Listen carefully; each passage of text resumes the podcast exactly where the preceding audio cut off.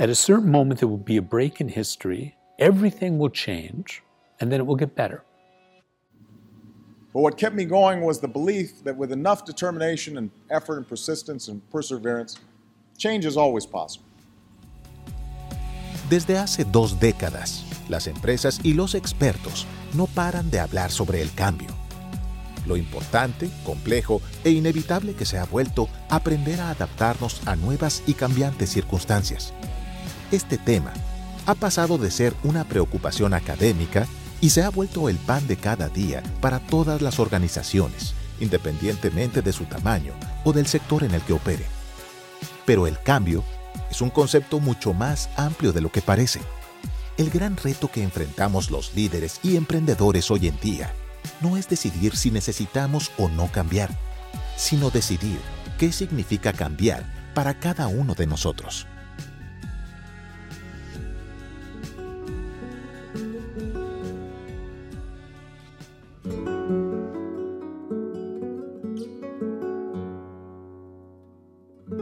El cambio está cambiando. Let's rock this joint. La presión por cambiar comenzó a acentuarse en los años 90. Una década de prosperidad económica e importantes avances tecnológicos, como la adopción masiva del Internet. En este entorno competitivo, las empresas comenzaron a darse cuenta de que necesitaban evolucionar más rápido que antes y volverse más adaptables para poder hacerle frente a un mundo más globalizado. En aquel entonces, esto implicaba un enfoque hacia la mejora continua de procesos productivos para hacerlos más eficientes. Cambiar, paradójicamente, significaba hacer lo mismo, pero mejor y con menos recursos, maximizando así la rentabilidad por medio de la eficiencia.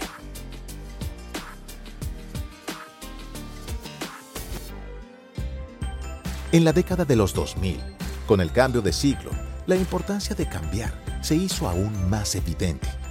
Las compañías se dieron cuenta de que si seguían enfocadas solo en mejorar sus procesos productivos, corrían el riesgo de volverse extremadamente eficientes en ofrecer productos y servicios que pronto dejarían de ser relevantes para sus clientes.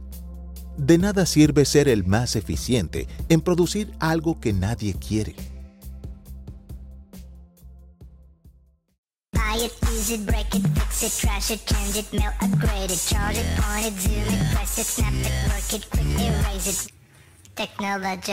Cambiaron su enfoque de la reingeniería de procesos a uno enfocado al desarrollo de productos y servicios más innovadores.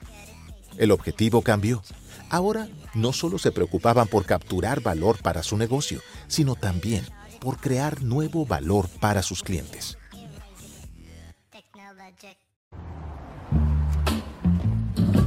En la década del 2010, el enfoque pasó de ofrecer productos innovadores a mejorar la experiencia que tiene nuestro cliente al interactuar con esos productos y servicios. Esto significó pasar de competir en cosas tangibles a competir en emociones intangibles. Del 2020 en adelante, el cambio está adquiriendo un nuevo significado.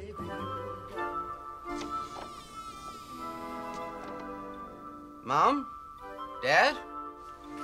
Hey, Google, what's on my calendar today? You have one event called House to Yourself. Oh, yeah. Ahora, ya no se trata de reaccionar mediante la reingeniería de procesos o de responder a las necesidades emergentes de nuestros clientes. Ahora el cambio significa utilizar datos e inteligencia artificial para anticipar las preferencias de esos clientes y para aplicar procedimientos operativos ágiles que nos permitan evolucionar en tiempo real. En esta década, cambiar significa anticiparse y responder a condiciones cambiantes.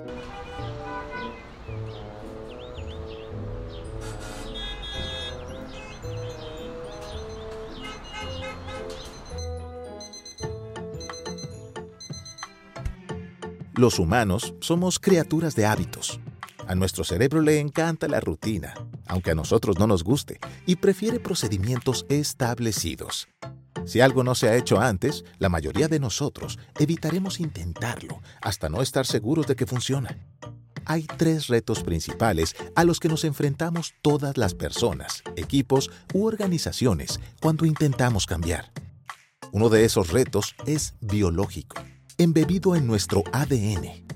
Otro es cultural, profundamente arraigado en los valores de nuestra sociedad. Y el tercero es cognitivo, provocado por la forma en que nuestro cerebro procesa nueva información.